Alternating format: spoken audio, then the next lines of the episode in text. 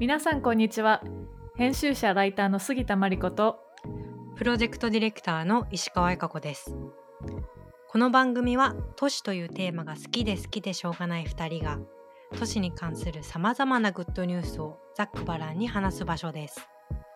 都市をテーマに国内外のさまざまなプロジェクトやトレンド雑誌スポット音楽など毎回気になるテーマを一つ取り上げてフリースタイルでおしゃべりしていきます今回は再生建築研究所に勤める建築家であり環境建築スタートアップレネアグループで働いていた山下智文さんをゲストに迎えておしゃべりしていきます Good news for cities. はい。よろしくお願いします。よろしくお願いしますはい。えっと、今、山下さん、えっと、東京で再生建築研究所で働かれているんですけど、なんかデンマークに住まわれていた経験とかもあって、そこら辺も今日はちょっと深掘っていきたいなと思っています。はい。ちょっと最初に簡単な自己紹介というか、押していただけたら嬉しいです。あ、自己紹介。はい。えっと、山下です。えっと、今、あの、紹介にあったように、東京で建築事務所で、あの、今年からちょっと働き始めたんですけども、えっと、大学院で、ちょっと京都工芸繊維大学っていう大学院にいた時に、その2年間デンマークにあの滞在して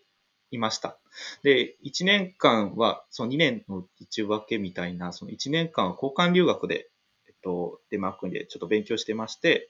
で、もう1年はその、先ほどのあの、レネアグループっていう、ちょっと環境スタートアップっていうとすごい、あの、いけてる感じにに聞。こえるんですけど、すいません。あの、普通の、ある意味建築事務所、じゃ建築事務所です。あの、で、えっと、そこで、ちょっとあの、まあ、マテリエ、えーなんだろうな。えっと、特にその、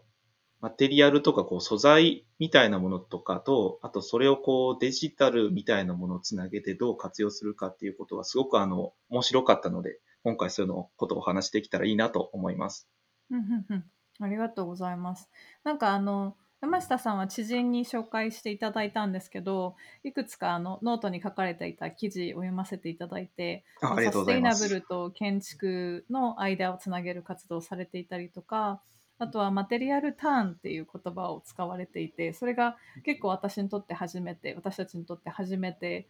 あの結構新鮮な言葉だったので、そこら辺を今日は深掘っていけたらいいなと思って、はいはい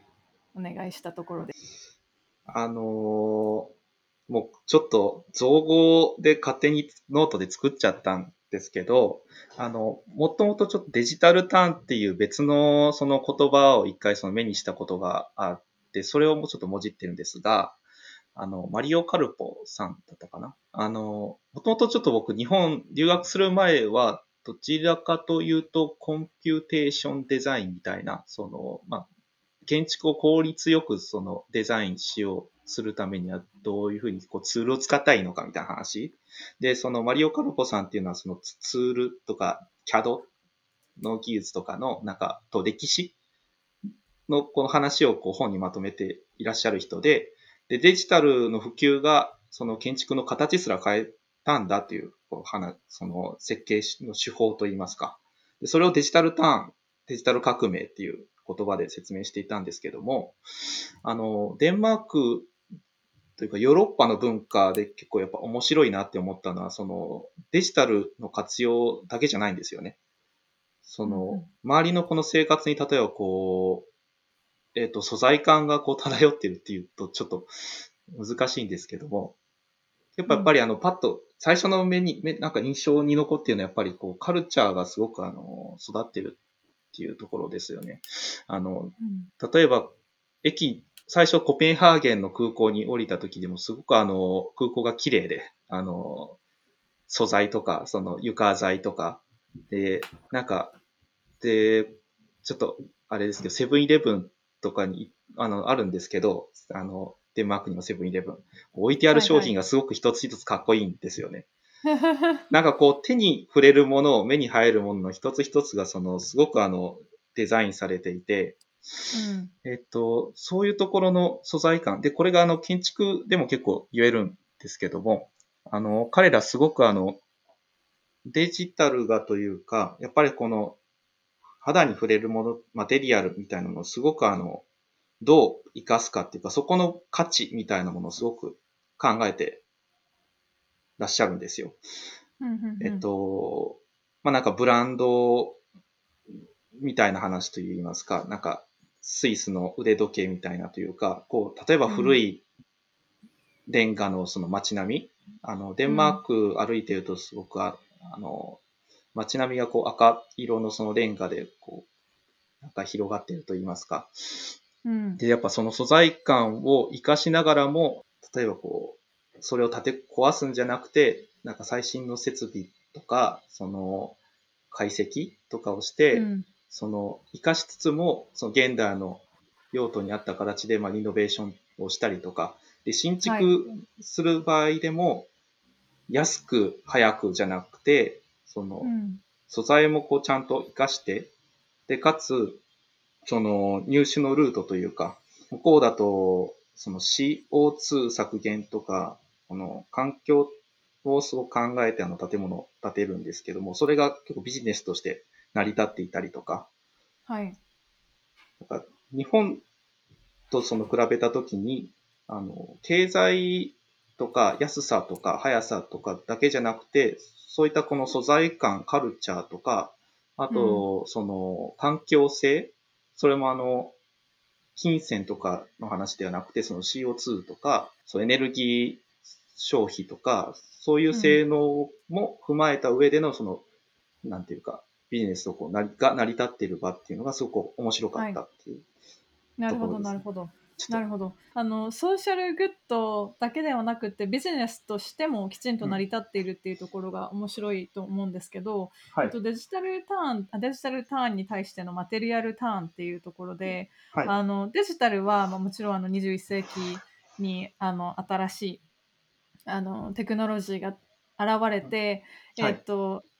いろんなことが可能になったっていうところでこうターンというか展開が来たっていうのが分かるんであ、すけど、ね。今この素材ってもう古代からあったわけじゃないですかいわゆるマテリアルっていうものは。はい。それがそれに今注目する意義というか、はい。あのはい改めてマテリアルに帰ってくるっていうのはやっぱりそのサステナビリティだったりとか、うんうんあの地球環境への配慮だったりとかソーシャルグッドの部分が結構関わってくるんですかね。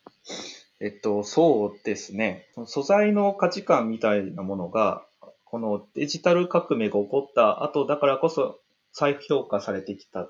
再評価されてきてるというちょっと見方が、あの、デンマークに行ってちょっと、あの、気づいたというか、という話はいはいなんですね。あの、例えば、ちょっといきなりこうテクニカルな話にな、なちょっと先にしちゃうんですけど、例えば、僕のそのレニアグループで働いて、あの、レニアグループっていうのの、その会社のミッションっていうのが、あの、アップサイクリングっていうものでして、はいはい。その、マテリアルをこう、えっ、と、リサイ建築廃材を再利用して新しくそうんの活用するっていうビジネスを建築の設計とか、あの、他のそのちょっと、まあ、プロダクト化して売るみたいなことをこうやっている会社ですごく面白いなと思ったんですけど、で、これ、れが可能になってるのって結構、ここ最近というか、このアップサイクリングとかっていう文脈がさかけられるようになってきたのって、うん。結構、その、まあ前からあったんですけども、その波が最近また来てるんです。で、それの理由ってやっぱりあの、スマホのアプリの台頭とか、こういうそのデジタル技術、ビビビムとかっていう、あの、はいはい情報をこう集める建築のソフトウェアとかがこう発達してきてるのと、あの、関係が、あの、あると思思ってるんですよね。うんうんっていうのも、その、今までだとその紙とか、なんか、えっと、人間の手で実際にこう扱ってた図面とか描いてた時代だと、やっぱりこう一つ一つのマテリアルの特徴とか、あとその、どれぐらいの量があるのかみたいな話って、うんなかなかあの、捉えるのが難しくて、えっと、うんやっぱりあの、成長期の時代って、えそういうこめんどくさいことは考えずに、とりあえず新しく建てて、で、古い建物を更新するときのスクラップ版のビルドでですはい。効率よくやろうっていう話が多かったんですけど、最うん近そのデジタルであの、一つそのアーカイブするみたいなのが得意みたいな特徴があります。で、それが、その技術が、あの、個々のその今まで捉えることができなかったマテリアルの特徴とか、あと物流の流れ、その廃棄物の量とかを捉えられるようになってきたはい。うん。で、その結果、なんかデジタルターンが起こるのに並行して、マテリアルのこれまでなかった新しい物流の動きができてきてるなっていうことがすごくあの感じられたんですよね。でなるほどその具体的な事例がこうデンマークにとか、結構欧州でそういうのがあの活発でした。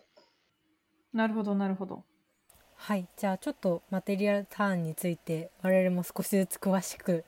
なってきたところでえっとまあ多分そのヨーロッパでいろんな素材の、えっとまあ、建築の分野への応用とか活用とかそういうものがたくさんあると思うんですけどいくつかなんか面白いプロジェクトとかあれば教えてほしいなと思うんですけど何かあったりしますでしょうか？あそうですね。ちょっとさっきレンガの話も触れたので、一回ちょっとそのレンガのについて話をすると、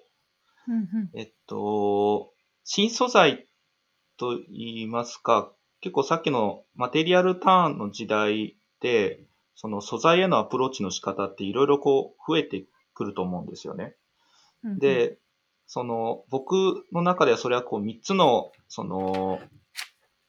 切り口があるなって思ってまして、一つはその素材そのものをこう新しくそのデザインするっていう発想。ちょっとサイエンスに近いんですけど、っていうアプローチ。これもやっぱりその技術が発展してきてる背景ってあるんですけど、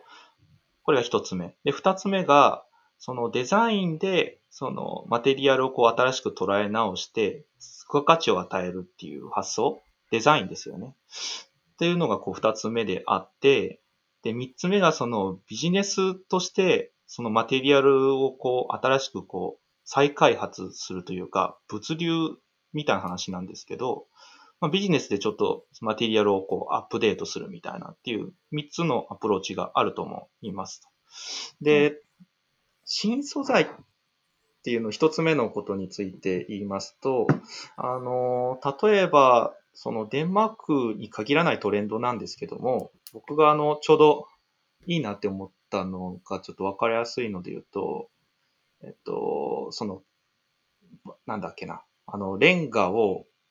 えっと、そのバイオというか、あーななんだ、微生物で、を使ってレンガをこう新しく作るみたいなプロジェクトっていうのが今世の中にこう進んでいたりします。で、僕があの KATK、あのデンマーク王立芸術アカデミーっていうところであの留学さっきしていましたっていう話をしたんですけど、あのそこであのその学科で新しいそのマテリアルをちょっとローカルの素材で作るみたいなことをや、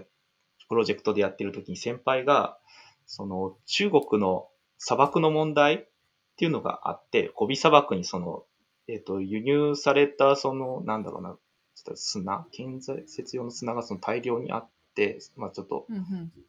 さ、あの、あるんですけど、で、それ、廃棄物として大量にこう残ってるみたいな。で、それから、こう、レンガっていうか新しい建材を作れないかみたいな実験をこうしてたんですよね。で、その、うんサイエンティフィックレポートというか、えっと、論論文も書いてて。で、バチルス菌っていう微生物を使うと、その、あの、まあ、結晶を生成するんですけど、その砂と、砂の同士の粒子をこうつないで、なんかレンガを作るっていうことが可能なんですよ。で、それで、実際その先輩はそのモールドっていうその鋳型というか箱をこう作って、その現地に行って、で、現地のその大学とその協力して、そのバチルス菌を混ぜたりとか、あの、ちょっと他の接着剤とかを混ぜ、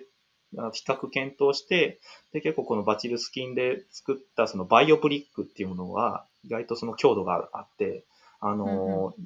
レンガ像の代替にいけるんじゃないかと、みたいな話をしてたそれぐらい強度建建物にも使えるぐらい強度があるこう、見込めそうみたいな話でしたね。要研究の、あのーもっとする必要があるっていう締めくくりだったんですけども、うん。そうやって微生物からなんかこうレンガとか素材を新しく作るっていうのは結構取り組まれてるんですか？あそうですね。結構、あの、バイオ、微生物の他によく聞くのは、あの、キノコの菌糸で作るうんレンガっていうのも、もうあのー、うんこうワールドトレンドでありますよね。そうですね。キノコはよく聞きますね。はい。あの、傘の方じゃなくて、あれですよね、あの、下の根っこの方に、そう、菌糸のそうです白い。はいはいはいなんか宇宙建築の分野文脈とかでも聞いたことがあります、キノコは。そうすると地球から、あのああー、はい。素材をわざわざあのロケットに入れて持ち運ばなくても例えばなんだろう月とか木星とか そこはかわかんないけどそういったこう、新しい星に行った時にそこでなんか金みたいなものを培養そこで培養してそれを使って建物の素材を作るみたいな話を聞いたことがあります。うん、そうですよね。その、新しい、なんか、ですよね。なんか微生物とかキノコを使うメリットみたいなので、うんその、なんかみ栄養をこう与えれば、こうか、育ってくれるみたいな。うんうん。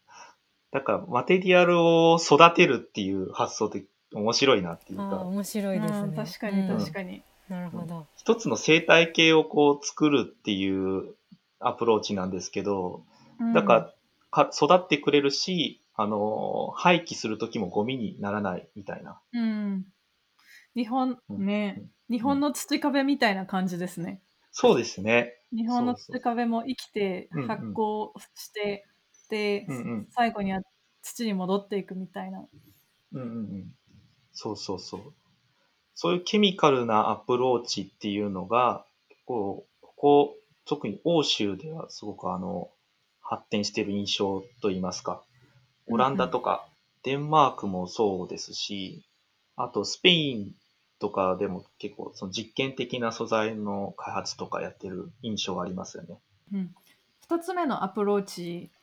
ではレンガってどういうふうに捉えられるんですか？デザインでえレンガをこうまとめるっていう話で、これは僕がインターンに行っていたレネアグループの事例をがわかりやすいかなって思うんですけど、あのー例えば、そのデンマークって80年代の以前と以降で、そのレンガの仕様がちょっと変わってきて、あの、リサイクルの仕方が難しい、簡単みたいな話が出てくるんですよね。でうん80年代以前のレンガってあの、ライムモルタルっていうもので、その、お互いにそのレンガのブロックがあの接着されてて積み上がっているんですよね。で、それは、あの、振動をこうバーって機械で与えるだけで、そのレンガがボロボロボロってこう崩れるので、結構その、デンマークの建築産業の中でも再利用しやすい建材っていう扱いなんです。一方で、80年代以降のレンガはセメントモルタル、まあ、いわゆるコンクリートで使うあのモルタルであの接着されていて、あの振動を与えただけではもう取れないんですよ。だから、その結構それが問題になっていて、でレンガもその潰し、どうやその今のその現状のままでは、80年代のレンガって再利用がとても難しくて、できるとすれば、そのもうかん崩しちゃって、もうモルタルごと、レンガごとバラバラにして、アスファルトに混ぜてと舗装にするみたいな、こう再利用の仕方しかなかったんですよね。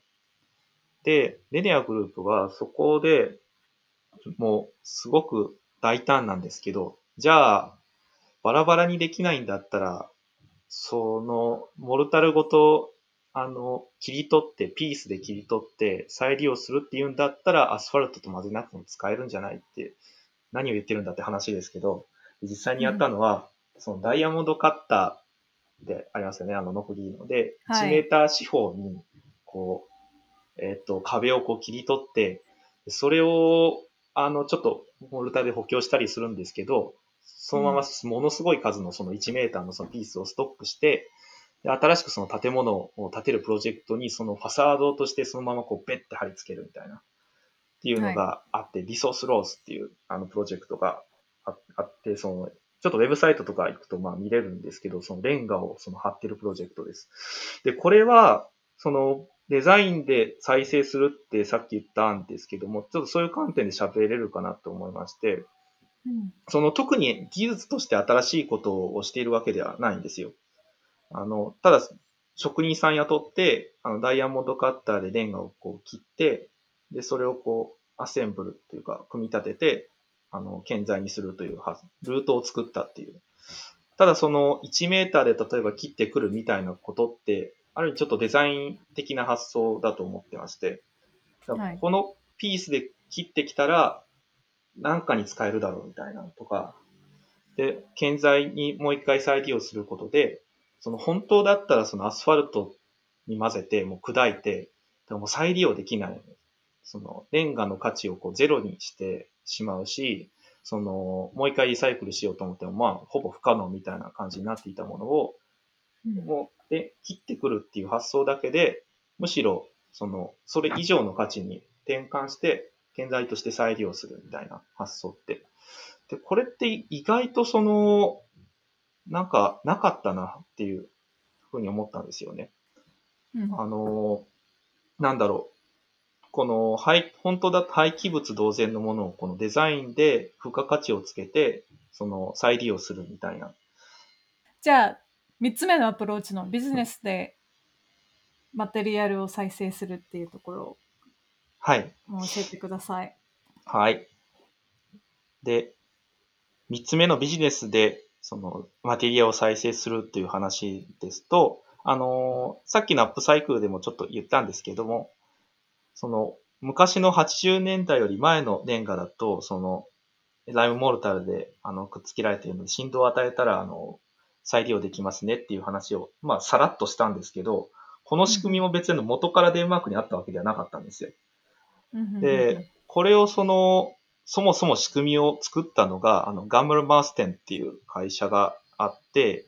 これあの、デンマークのローカルのその、まあ、再利用というか、そのリサイクル会社に、まあ、大手なんですけど、そこが、えっと、80、60年代か。60年代の頃から、その、レンガ捨てられるのってなんかもったいないよね、みたいな話になっていて、うんじゃあちょっと、とはいえ、やっぱ職人さんの手で一つ一つこう分解、当時は多分してたんですけど、お金がかかってしまうっていうので、やったのはその、さっきの振動を与えて取る、バラバラにする機械みたいなやつを、こう早くそのラ工場のラインに導入しして再利用できるようなルートを作ったのはこの会社なんですよ。なるほど。うん。で、その、投資をして、えっと、機械を入れて、で、その集めるっていうそのチャンネルを構築して、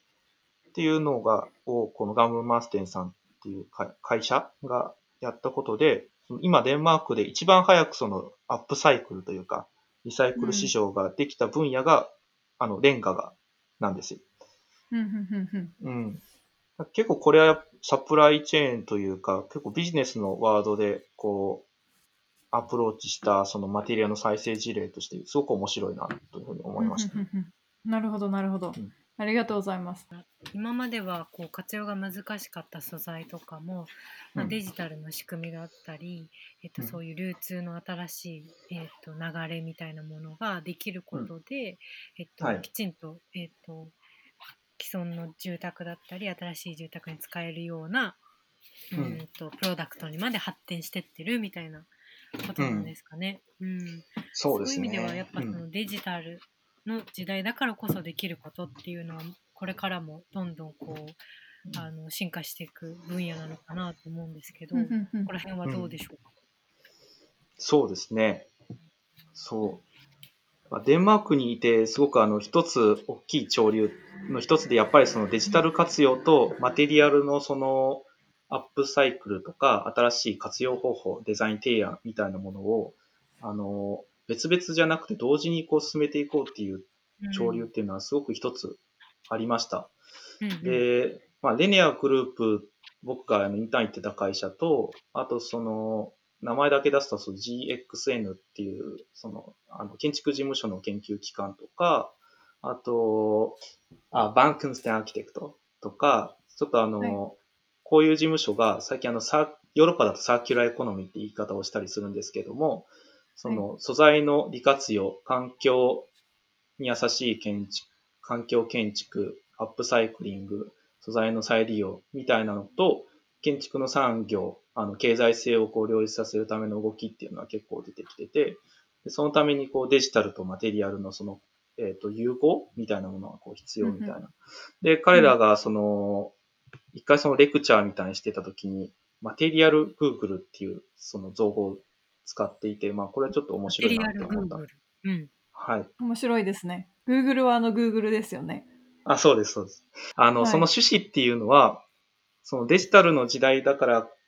こそ、その今までその捉えられなかったあのマテリアルの特徴量とか、その物、ものの、えっ、と、どこにあるのかみたいな話を捉えられる。Google みたいにこう検索できる。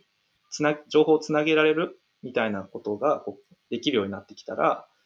その、もっとその、今までデンマークでレンガとか木材とか、あの、すごい素材の扱いがうまい国なんですけども、それをこうデジタル時代だからこそアップデートできるみたいな話がこうあって、で、例えば、あの、デンマーク、北欧のそのゼネコンで NCC っていうところがあって、えっと、まあ、デンマークにもその支店があったりとかするその会社なんですけど、そこのスタートアップ部門みたいなところで、そのアプリを作ってて、名前があの、ループロックっていうアプリがあったんですけど、その、出てき、コンクリートの、えっと、をこう、なんだ、クラッシュっていうか、粉砕した時に出てくる砂礫とかみたいなゴミっていうの。を一旦その、どっかに置いておくことが多いんですけども、うんそれの場所みたいなのとか、あとその、解体が起こった建物の場所みたいなのを、そのマップの上にこう、ボトムアップ型にマッピングしていくっていうアプリで、でうんそれで、その、廃棄、コンクリートの廃棄物が欲しい人と、その廃棄物を出したその業者さんとかオーナーさんをこう、マッチングするっていうアプリをその、ゼネコンのスタートアップ部門が開発してたんですよね。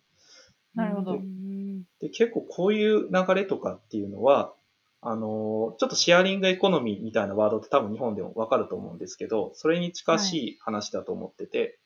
うんだから今までその活用されてなかった、あの、シェアエコの場合は資産活用ですけど、その、こういう Loop Rocks みたいなサーキュラーエコノミーベースの、えっと、アプリって、要はマテリアル、活用されてなかったマテリアルをデジタルによって、あの、有効活用するみたいな話なんですよね。結構これもその面白い事例の一つだなっていうふうに思いました。うん。うん。デジタル時代だからこそできる。マテリアル Google の事例みたいなはいはい感じ。で。うんんまた、うこあの、再開してほしいですね、これは。うんそうですよルねー。プロックス。日本でもやってほしいですね。日本ではあんまりこういう事例はまだないっていうそう感じですよねか？うん。うん。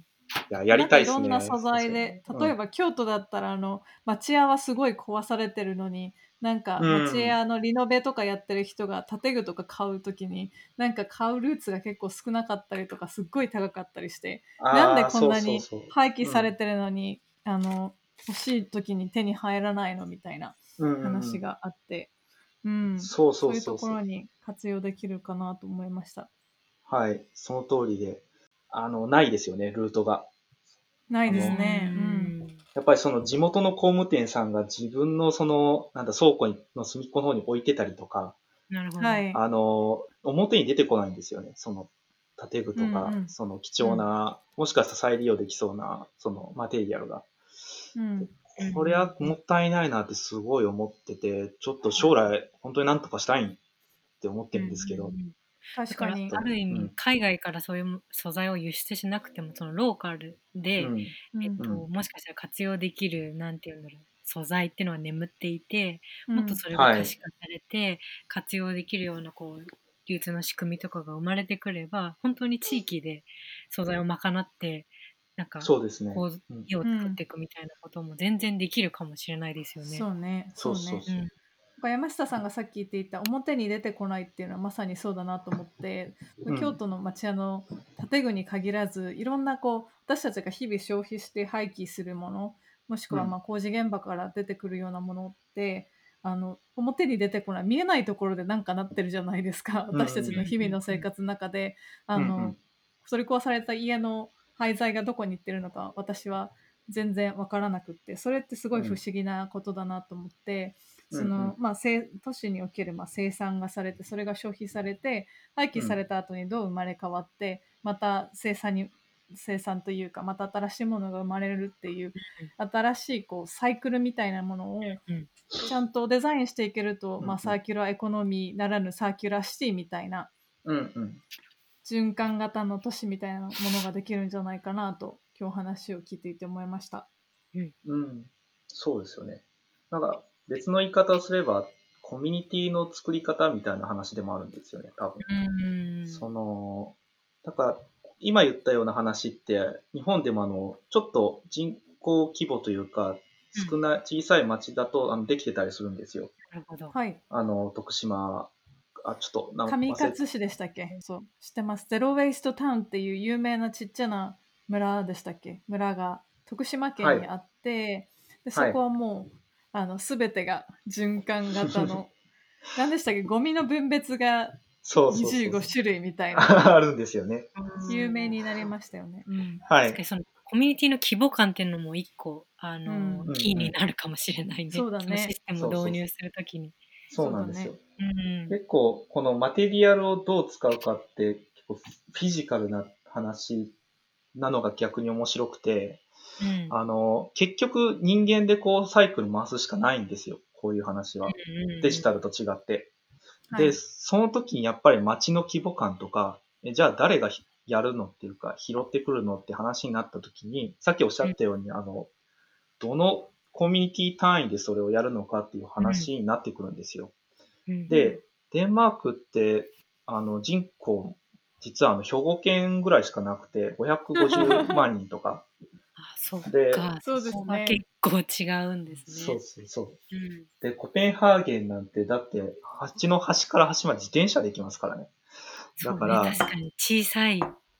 そうそうそう。で、だからその点って結構見落とれさもう見見落とされがちだと思ってて、うんで、どの、その、日本で言うと区でというかエリアでう、んそういうコミュニ人をまず決めて、で、さっきのビジネス仕組みを作って、で、京都みたいな、そのちょっとコペンハーゲンよりでかい規模感でも、そのさっきのツールみたいなのをちゃんと使っていけば、できない話ではないと思うんですよね。うんうんその田舎でできてることも今デジタルだから、その疑似的に再現するみたいなことって可能だと思ってて、はい。そのお互いにその表に出てくるみたいな、あの田舎だとその分かる情報も、都市だとちょっと隣の人も誰住んでるか分からないみたいな状態だと難しかったりするけど、もしかしたら可能になる？あの、うんアップボトムアップ型のアプリとかで、あうんもっとこう仕組みを作っていくと、うんだからそういう、うん、仕組み作りですかね。ちょっとやっていきたいとは思いますよね。なるほど。うんはい。はい。はい、まだまだた話したいことはたくさんありますが、はい。そろそろ時間ですね。うんあ、もう時間ですか。早いですね。早いですね。今度はあの、い、つも私言ってるんですけど、お酒を飲みながらまたやりましょう。ああ、やりたいです。雑談しましょう。今日はありがとうございました。ありがとうございましたあ。りがとうございました。今後もこの番組では都市をテーマにさまざまなおしゃべりを繰り広げる予定です。